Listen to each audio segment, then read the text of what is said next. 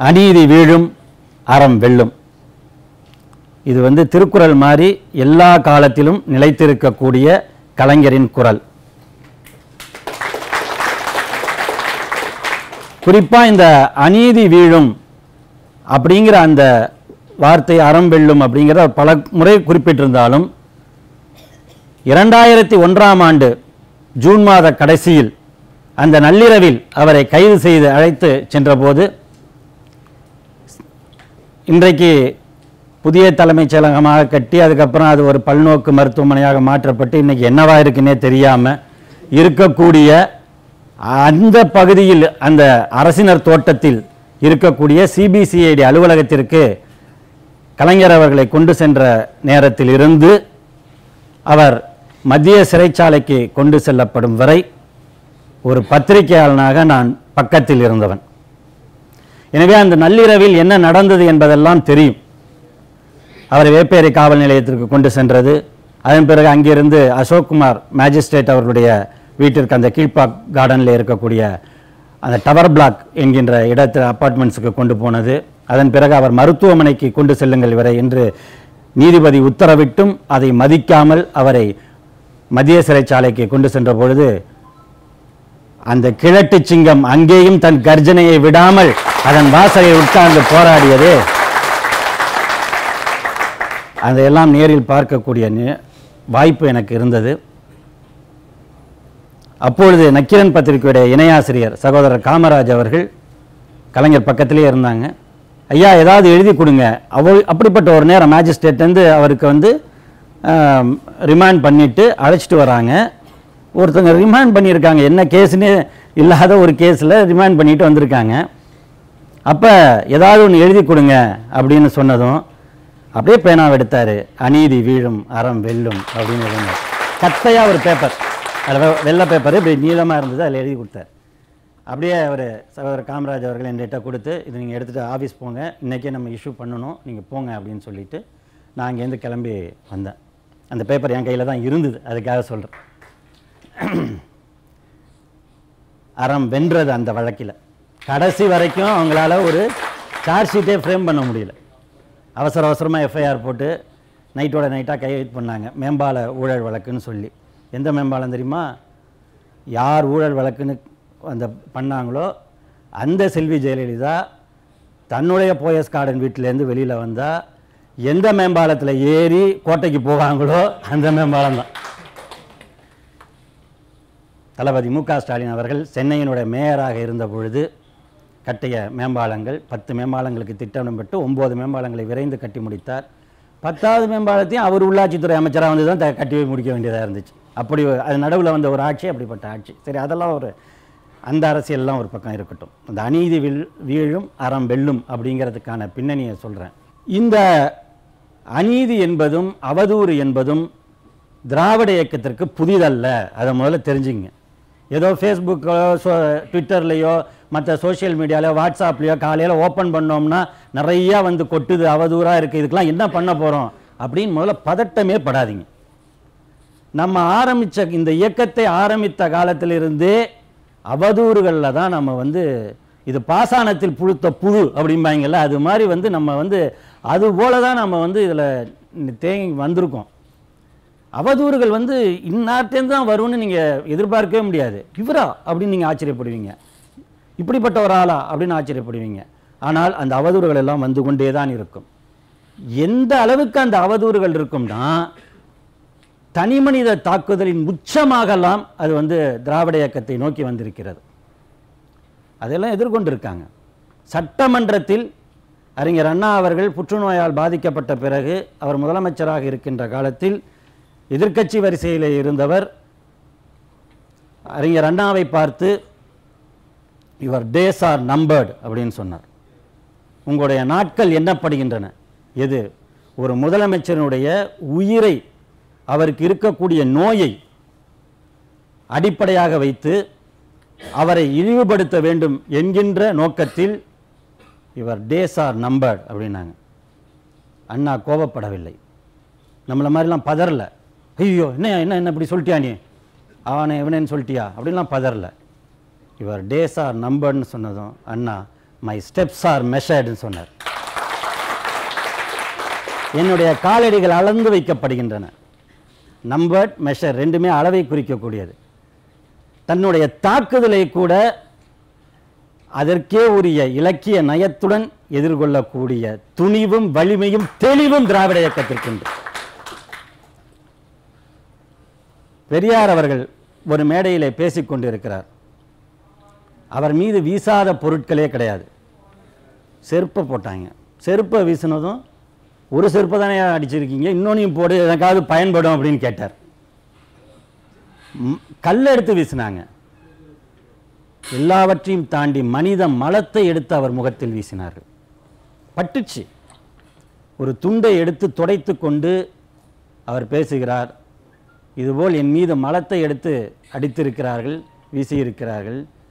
இந்த ஒரு நாள் இது என் மீது பட்டதற்கே சகித்து கொள்ள முடியாமல் இப்படியான ஒரு நிலை இருக்கிறதென்றால் காலம் காலமாக இந்த தொழிலைத்தான் செய்ய வேண்டும் என்கின்ற ஒடுக்கப்பட்ட ஒரு சமூகம் இருக்கிறதே அதனுடைய விடுதலைக்காக நாம் எப்பொழுது பாடுபட போகிறோம் எப்பொழுது அவர்களை விடுவிக்கப் போகிறோம்? என்கின்ற அந்த சிந்தனை தெளிவு தன் மீதான தாக்குதலிலும் தன்னுடைய கொள்கை சார்ந்த லட்சியம் சார்ந்த அந்த பயணம் சார்ந்த தெளிவு இருக்கும். அப்புறம் உங்க எல்லாருக்கும் நிறைய தெரிஞ்சது தான் தலைவர் கலைஞர் அவர்கள். முதலமைச்சராக இருக்கும் பொழுது ஹெச்வி ஹாண்டே எழுந்து இது மூன்றாம் தர அரசு என்று சொல்கிறார். அப்படி என்றால் மோ மோசமான ஒரு வார்த்தை. நீங்கள் வந்து அப்படி இருக்கீங்க. இது ஒரு அரசாங்கம் தான். நான்கு தூண்களில் முதன்மையான தூண். ஒரு நாட்டினுடைய ஜனநாயகத்தில் நான்கு தூண்களில் முதன்மையான தூண். அதை மூன்றாம் தரமாக இருக்கிறது என்று சொல்லும் பொழுது கலைஞர் கோபப்படவில்லை. தவறு மூன்றாம் தரம் என்று சொல்லாதீர்கள். பிராமணர் சத்திரியர் வைசியர் அதுக்கு அடுத்து வருகிறது சூத்திரர் என்கின்ற அந்த நான்காம் தரமான அரசு.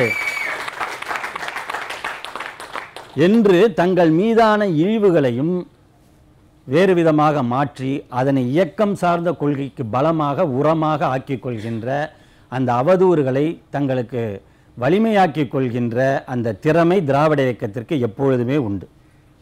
பொதுவாக அண்ணாவுக்கு ஒரு பழக்கம் இருக்குன்னு சொல்லுவாங்க. அவர் இரவு முழுக்க எழுந்து எழுதும் பொழுது நம்பர் போட்டுட்டு எழுதிட்டே இருப்பார். காலையில் பார்த்தா அந்த பேப்பர்லாம் சிதறி கிடக்கும். மற்றவர்கள் அந்த வ வரிசை எண் பார்த்து அடிக்க வைப்பாங்க நண்பர்கள் அப்படின்னு பொதுவாக சொல்லுவாங்க. ஒரு பத்திரிகையில் பிரபலமான பத்திரிகை நாளாயிடு அதில் வந்து ஒரு கார்ட்டூன் போடுறாங்க. அண்ணா எழுதுறாரு. எழுதுகின்ற பேப்பர்லாம் அப்படியே சிதறி கிடக்கு. அதை வந்து கழுதை திங்கிற மாதிரி போடுறாங்க. கழுத வந்து அந்த பேப்பரை திங்கும் அதாவது அண்ணாவோட எழுத்துக்களை கழுத தான் ரசிக்கும் அப்படிங்கிற மாதிரியாக இழிவுபடுத்துகிறாங்க அண்ணா அதெல்லாம் கண்டுக்கல. அவர் பெருசாக இதெல்லாம் ஒன்றும் பண்ணிக்கல. கலைஞருக்கு சுருக்குன்னு வந்துடுது அவர் ஒன்றும் பண்ணலை. அந்த கார்ட்டூனை அப்படியே எடுத்தார். அப்படியே முரசொலியில் போட்டார். அந்த கழுத மேலே அந்த தினசரி பேப்பரோட பெயரை எழுதிட்டார்.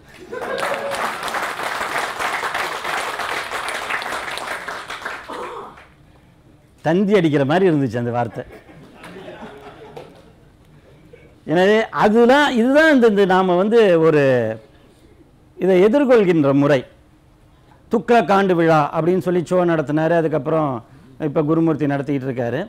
இப்போ அந்த ஆண்டு விழாலெல்லாம் பார்த்தீங்கன்னா திமுகவை எதிர்த்து பேசுவதற்காகவே ஒரு செட்டப் இருக்கும். கேட்டால் பத்திரிகை விழா அப்படிம்பாங்க.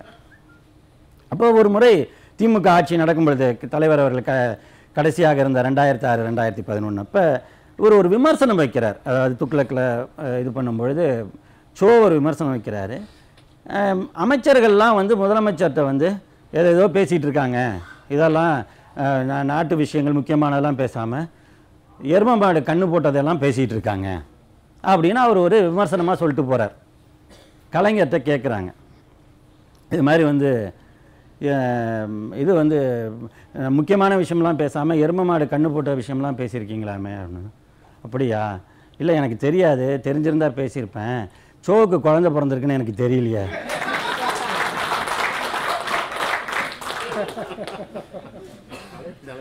இப்படித்தான் நமக்கான விமர்சனங்களை எதிர்கொள்ளணும். பதட்டமே படக்கூடாது. ஏனென்றால் நம்மிடம் அவ்வளவு செய்திகள் இருக்கிறது அது என்ன சொன்னாலும் நீங்கள் வந்து அது வந்து அவங்க வந்து கொச்சையாக சொல்கிறாங்க பச்சையாக சொல்கிறாங்க மோசமாக சொல்கிறாங்க அப்படின்னா அது அவர்களுடைய தகுதியை காட்டுவதாக அர்த்தம். வெள்ளத்தனைய மலர் நீட்டம். அவ்வளோதான் அந்த வெள்ளம் இருக்கிற அளவுக்கு அந்த தா ஒரு மலரால் எவ்வளோ தூரம் உயர முடியுமோ அவ்வளோதான் அப்படின்னு வள்ளுவர் சொல்லியிருக்கார். வெள்ளத்தனைய மலர் நீட்டம் மாந்தர்தம் உள்ளத்தனைய உயர்வு. அவர் கூட அங்கே மலர்னா தாமரைன்னு சொல்லல பாருங்க அவர் கூட. நிஜமாவே தாமரை பூ தான் அப்படி வரும். தண்ணி வர வர மேலே வரங்கிற பூ வேற என்ன தாமரை பூ தான். வள்ளுவரே முடிவு பண்ணிட்டார் அப்போ தமிழ்நாட்டுக்கு எழுதுறோம்ப்பா தமிழே எழுதுறோம். வெள்ளத்தனைய மலர் நீட்டம்னு எழுதுவோம் அப்படின்னு அவர் வந்து அப்படி எழுதிட்டார். ரொம்ப வந்து நீங்கள் அந்த அவதூறுகளை எல்லாம் இது பண்ணோம் ஆனால் இங்கே பார்த்தா பெட்டி இவ்வளோ பெருசு இருக்குது இதுக்குள்ளே அவ்வளோ இருக்குது அது இது வந்து இது வந்து நீங்கள் எழுதி கொடுத்த அது இப்படிலாம் அவதூறுலாம் வருதே என்ன அப்படிங்கிறது. இது போக ட்விட்டரில் நம்முடைய இளைஞரணி செயலாளருடைய ட்விட்டருக்கு எனக்கு அனுப்புங்க அப்படின்னு வேறு அவர் ரொம்ப இதாக போட்டிருக்கார். வாலண்டியராக வண்டியில் ஏறியிருக்கார் அவர். அது வேறு வந்து குவிஞ்சு கிடக்கு. ஃபேஸ்புக்கில் வேறு வந்திருக்கு. நானே பார்த்தேன் ஃபேஸ்புக் அக்கௌண்ட் என்ன டேக்கில் இருந்துச்சு. போய் பார்த்தா அதில் அவ்வளோ கேள்விகள் இருக்குது அவதூறுகள் வந்துக்கிட்டே தான் இருக்கும். நீங்கள் எவ்வளோ பதில் சொன்னாலும் வந்துக்கிட்டு தான் இருக்கும். காலந்தோறும் நம்ம அதுக்கு திரும்ப திரும்ப பதில் சொல்லிக்கொண்டே இருக்க வேண்டும். அதுதான் அதில் நம்ம இருக்கிறது. இப்போ கூட அந்த புத்தகத்தை நான் எழுதிய திராவிடர் இயக்கம் நோக்கம் தாக்கம் தேக்கம் பற்றிய புத்தகத்தை கூட சொன்னாங்க. இது இந்த புத்தகம் வந்து ஒரு ஏழு எட்டு ஆண்டுகள் ஆயிடுச்சு. ரெண்டாயிரத்தி பதிமூணில் வந்த புத்தகம். இப்போ அடுத்து அதுக்கப்புறம் வந்திருக்க குற்றச்சாட்டுக்கு இன்னொரு பெரிய புத்தகம் எழுதணும். அதை எழுதி முடிச்சிங்கன்னா அடுத்த அஞ்சு வருஷம் கழிச்சு இன்னொன்று எழுதணும் நீங்கள் எழுதிக்கிட்டே தான் இருக்கணும். ஏன்னா திராவிட இயக்கம் என்பது அப்படிப்பட்ட ஒரு வலிமையான இயக்கம். அந்த இயக்கத்தை நோக்கி எவ்வளவுக்கு எவ்வளவு அவதூறுகள் வருகிறதோ அது அவ்வளவுக்கு அவ்வளவு வலிமையாக இருக்கிறது. நீங்கள் நல்லா பார்த்தீங்கன்னா கலைஞர் அவர்கள் யாருக்கெல்லாம் பதில் சொல்லியிருக்காருன்னு பாருங்கள் ராஜாஜிக்கு பதில் சொல்லியிருப்பார். பெருந்தலைவர் காமராஜருக்கு பதில் சொல்லியிருப்பார். இந்திரா காந்தி அம்மையாருக்கு பதில் சொல்லியிருப்பார். தன்னுடன் அரசியல் களத்தில் நேரடியான போட்டியாளர்களாக இருந்த அவருடைய நாற்பது ஆண்டு கால நண்பர் மக்கள் திலகம் எம்ஜிஆருக்கு பதில் சொல்லியிருப்பார் செல்வி ஜெயலலிதா அம்மையாருக்கு பதில் சொல்லியிருப்பார். அதை தாண்டி யாருக்காவது பதில் சொல்லியிருக்காரு அவர்? கலைஞரை திட்டாதவன் எவனாவது இருக்கானா? கலைஞரை நாளைக்கு ஒருத்தன் பிறந்து வந்தாலும் கலைஞரை திட்டுவான். திமுகவை திட்டுவான். ஆனால் கலைஞர் இன்னைக்காவது தன்னுடைய தரத்துக்கு கீழானவர்களுக்கு எப்போதாவது பதில் சொல்லியிருக்கிறாரா? சொல்லவே மாட்டார். அதெல்லாம் லெஃப்ட் ஹேண்டில் நீங்கள் வந்து லெஃப்டில் ஹேண்டில் பண்ணிட்டு போயிட்டே இருக்கணும். நம்ம கு மூளைக்குள்ள அது வந்து ஏறக்கூடாது. நாம தான் மற்றவர்களுடைய மூளைக்குள் குடைச்சல் கொடுத்துக்கிட்டே இருக்கணும். நம்முடைய செயல்களால் இது மாதிரி போய் சொல்கிறதில்ல நாம் செய்கின்ற செயல்கள் ஏன் அவன் கலைஞரை நோக்கி வரான்? சும்மாவா? அனைத்து சாதியினரும் அர்ச்சகருங்கிறது வந்து எத்தனை ஆண்டு கால அதை உடைச்சி தகர்க்கிற ஒரு திட்டம். அவன் சும்மா இருப்பானா? வரதான் செய்வான். அவர் பண்ணினது ஒவ்வொன்றுமே மிகப்பெரிய போராட்டம் புரட்சி. அந்த சட்டத்துக்குள்ளேயே ஜனநாயகத்துக்குள்ளேயே அவர் விளையாண்டார் அதை. அதனால தான் அவன் எதிர்க்கிறான். அப்படி எதிர்க்கும் பொழுது அவர் வலிமையாக இருக்கிறார் என்று இந்த இயக்கம் வலிமையாக இருக்கிறது என்ற அர்த்தம். அதில் வரலாற்று பூர்வமாக நாம் என்ன சொல்லணும்? என்ன பதில்களை சொல்லணும்? அப்படிங்கிறத நம்ம பார்க்கணும். நான் ஒரு எளிமையான ஒரு அணுகுமுறையை ஃபேஸ்புக்கில் கடைபிடிப்பேன். நானும் த- இவங்க சொன்ன மாதிரியே திராவிட இயக்க உணர்வுக்கு ஒருபோதும் அதுக்கு அது அதை வந்து யாராவது தாக்குகிறார்கள் என்றால் அதற்கான பதிலை நான் வந்து கொண்டு வந்து அதில் என்னோட இதில் நான் பதிவு பண்ணுவேன். பதிவு பண்ண பிறகு கீழே வருவாங்க. இந்த வடிவேலு ஒரு படத்தில் சொல்லுவாங்க டே டே டே எங்கள் அம்மா டே டே டே எங்கள் அக்கா அப்படிங்கிற மாதிரி அவ்வளவும் வரும் கீழே. அவ்வளவும் வரும் கீழே. ஒன்றுத்துக்கும் நான் வந்து ரெஸ்பான்ஸே பண்ண மாட்டேன். என்னை பொறுத்தவரை அந்த ஃபேஸ்புக்கில் ஒரு ஸ்டேட்டஸ் போடுறேங்கிறது இன்றைக்கி எங்கள் ஊரில் இந்த தேட்டரில் இந்த சினிமா வந்திருக்கு அப்படின்னு வந்து போஸ்டர் ஒட்டுறாங்கல்ல அது மாதிரி நான் ஒட்டுற போஸ்டர் இந்த போஸ்டரை ஒட்டியிருக்கோம். அந்த படத்தை பார்க்க விரும்புகிறவங்க வந்து பார்ப்பாங்க. ஒரு ரஜினி படம் கமல் படம் எம்ஜிஆர் படம் சிவாஜி படம் ஏதோ ஒரு போஸ்டர் அது இருந்ததுன்னா வந்து பார்க்குறவங்க பார்ப்பாங்க. சில பேருக்கு பிடிக்காதவன் என்ன பண்ணுவான்னா அதில் சாணி எடுத்து அடிச்சுட்டு போவான். இது ஒரு காலத்தில் தமிழ்நாடு முழுக்க ஒரு கலாச்சாரமாகவே இருந்துச்சு. எம்ஜிஆர் படத்து போஸ்ட் மேலே சிவாஜி ரசிகர்கள் அடிக்கிறது சிவாஜி படத்து மேலே எம்ஜிஆர் ரசிகர்கள் அது மாதிரி கமல் ரஜினி மாற்றி மாற்றி இப்படி இப்போ இப்போ கூட ஒரு நடிகர் சொல்லியிருக்காரு நான் இப்போ சாணியெல்லாம் அடித்தேன் அப்படின்னு ரொம்ப பெருமையாக ஒரு விழாவில் வந்து சொல்லியிருக்கார். எனவே அப்படி வந்து இப்படி சாணியை ஒட்டின அடிச்சாங்கன்னு வச்சுக்கோங்க தேட்டரில் போஸ்ட் ஓட்டின தேட்டருக்காரங்களுக்கு வந்து எங்கெங்கே சாணி அடிச்சிருக்காங்க அதை வழித்து போடுறது வேலை கிடையாது. போஸ்ட் ஓட்டையாச்சு படம் பார்த்தியா பாரு. அதுக்கு அடுத்த இருபத்தஞ்சாவது நாள் போஸ்ட் வெள்ளி விழா போஸ்ட் ஓட்டுவோம். இல்லைன்னா அடுத்த படம் வருதுல அந்த போஸ்ட் ஓட்டுவோம். நாங்கள் போஸ்ட் ஓட்டிகிட்டே தான் இருப்போம். எனவே அந்த மாதிரி நீங்கள் வந்து பதட்டம் இல்லாமல் நம்முடைய வரலாற்று பின்னணி என்னன்னு தெரிஞ்சுக்கிட்டால் நம்ம வந்து நிறைய பதில்களை கொடுக்க முடியும்.